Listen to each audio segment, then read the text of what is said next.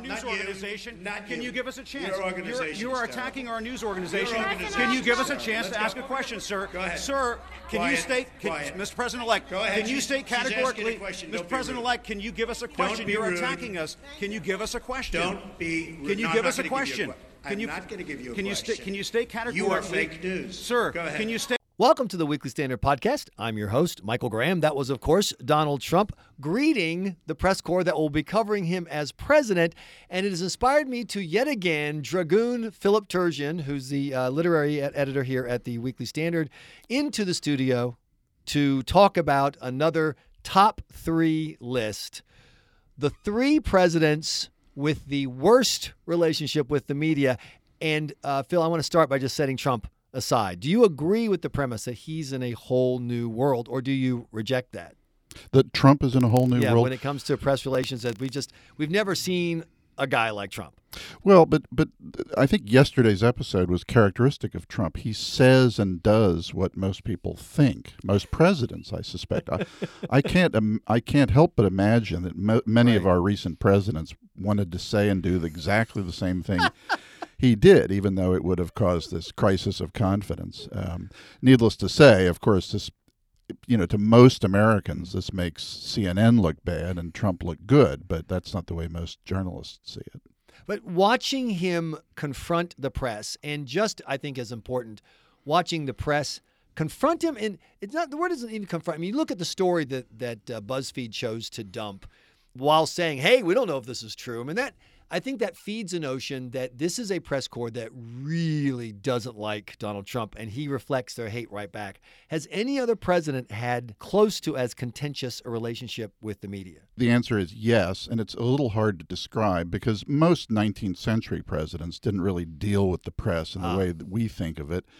Um, they did often, and you know, confide to their diaries of dealing with the jackals of the press and that sort of stuff. So it's hard to, and you know, they didn't have press conferences the way we do. Right. And in fact, as you know, up until uh, I think Harry Truman, uh, press conferences were off the record, and you couldn't quote the president under any circumstances directly without his permission. Um, so you know Those days no- are gone. Well, those are, those days are very gone. I mean, I have.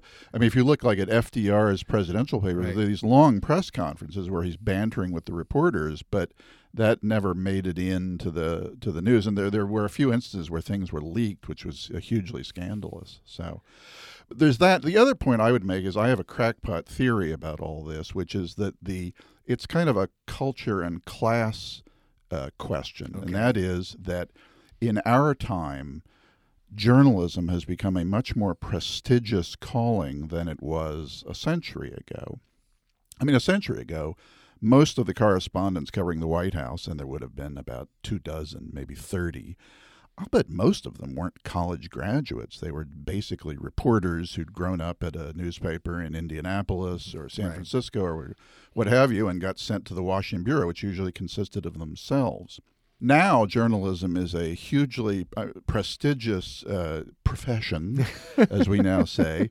And a lot of the big names at the New York Times and what have you, or even the Daily Beast, are graduates of Princeton and Swarthmore and the but places that never would have produced newspaper men or women in the past. So, to the extent that the two parties have changed classes in the last century, that's reflected in the press corps. Plus, the fact, given that they're all, uh, shall we say, Yalies, um, they have a sense of themselves as a professional class.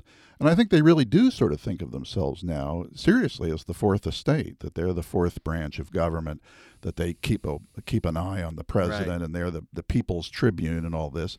Uh, and that's especially acute when it's a Republican president because they're all leftists for the most part. a Republican president who appeals to the kind of blue collar uh, other class, the class that would have been the journalists. You know, by the way, when you talk about professionalism and you know elite law schools, I can I can feel the vibrations from H. L. Mencken spinning in his grave in Baltimore. So let's talk then about some specific presidents. Who's on the list of truly problematic relationships with the press?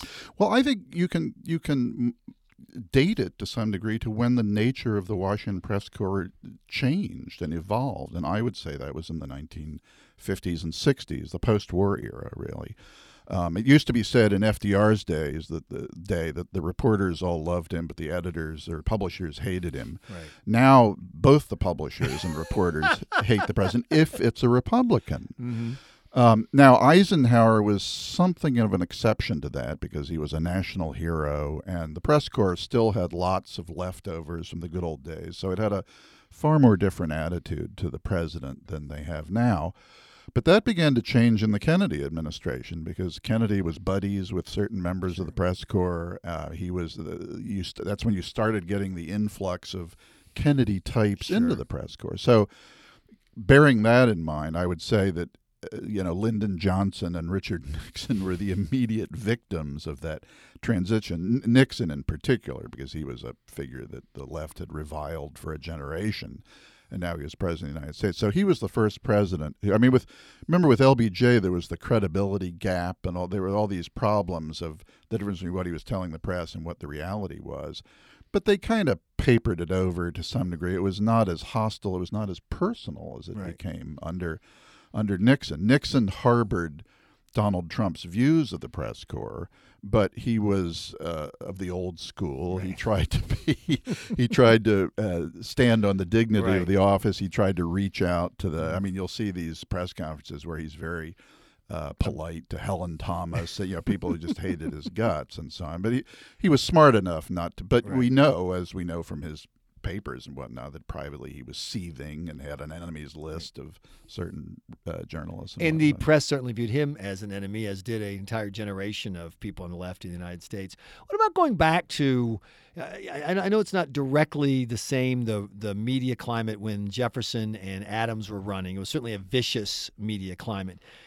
Do, do we know if Jefferson or Adams viewed the writers themselves as the bad guys, or did they simply see all that as part of you know? Adams is sicking his dogs on me. Jefferson, you know, has you know unleashed his enemies on me. Well, I think it, it depends on political skill. I mean, um, Thomas Jefferson, for example, was a smart enough politician to pretend to be the friend of the press. I mean, he's the one who said he'd rather have a press without a government than and vice versa, Right. and so on.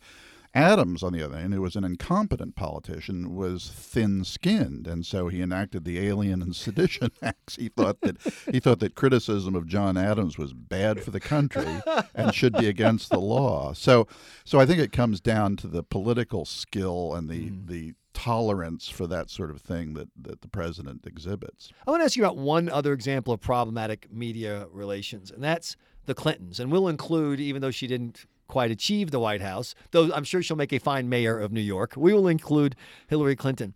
It's interesting because you could argue that their treatment of the press has been horrible, whether it's you know, Bill Clinton lying to them shamelessly and repeatedly, and then counting on his media surrogates to repeat those lies, and they have to come back and oh, you know, of course he, of course he had sex with that woman. We now know from the leaked Podesta emails what they thought of the media, you know, old reliable, and treated them really like not maybe lackey is too strong a word, but they assume they assumed you work for us and you'll do what we want.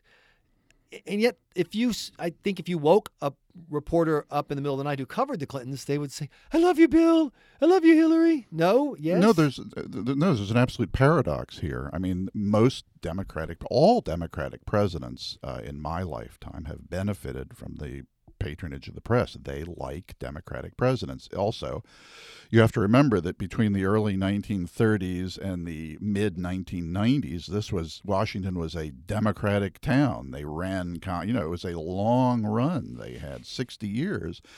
And people are still not quite accustomed to the fact that there's now an, an active opposition, and occasionally there's a Right. Republican speaker. That's all novelty. Uh, would have been unheard of in my youth. Um, and yet, um, the Carter White House, the Clinton White House, loathed the press because um, they weren't they weren't always press agents for them. They expect 110% fealty. Republicans don't expect that from the press. They expect the press to dislike them and to go after them. And so they have a somewhat more, I would say, realistic view of, of the press corps. I think the Clintons were genuinely disappointed that they weren't getting 24 hour a day fawning coverage. Uh, and, and they have a, tr- you know, and they're a sort of uh, tribal, clannish Wow. character to Clinton world, and so they just resent anything that isn't uh, isn't the way they want it. We'll wrap up with a name you haven't mentioned, which is Barack Obama. And uh, I'm, my thesis as to my my theory as to why I haven't mentioned it is because it was a man who loved the media and the media who loved the man. Well, he was he's smarter than the Clintons are about the press. I mean, you have to all you have to do is read yesterday's 18-page supplement in the Washington Post on Obama's legacy to get a sense of and their Sunday magazine last weekend to get a sense of just how infatuated the the press corps has been with President Obama. But he's a he's a smart guy in that sense. He knows who to cultivate. He knows there's no point in making enemies uh, unnecessarily in the press because they are difficult uh, people to antagonize if you're a politician. So I give Obama credit for for for uh, having a thicker skin than his predecessors. Two things about that. One is if you want a better look at the Obama legacy, our colleagues at the Washington Examiner did a great video, The Obama Legacy, with smart people like Tim Carney and Rule Mark Garrett, whose name I always widely mispronounce. And it's at WashingtonExaminer.com. Check that out. Second thing is what administration actually prosecuted or, or investigated reporters, reporters' families, reporters' parents' phone records, and notoriously locked a reporter in a closet at a fundraiser. It was the Obama administration. So you always hurt the one you love. Philip Terzian, literary editor with the Weekly Standard. Thanks so much for joining us. Thank you. You've been listening to the Weekly Standard podcast. Please be sure to check weeklystandard.com for the latest reporting, great articles, and of course, podcast updates every day. In fact, subscribe to the podcast. It's free at itunes.com. Just search for Weekly Standard. You'll never miss another podcast. Thanks again for listening. I'm your host, Michael Graham.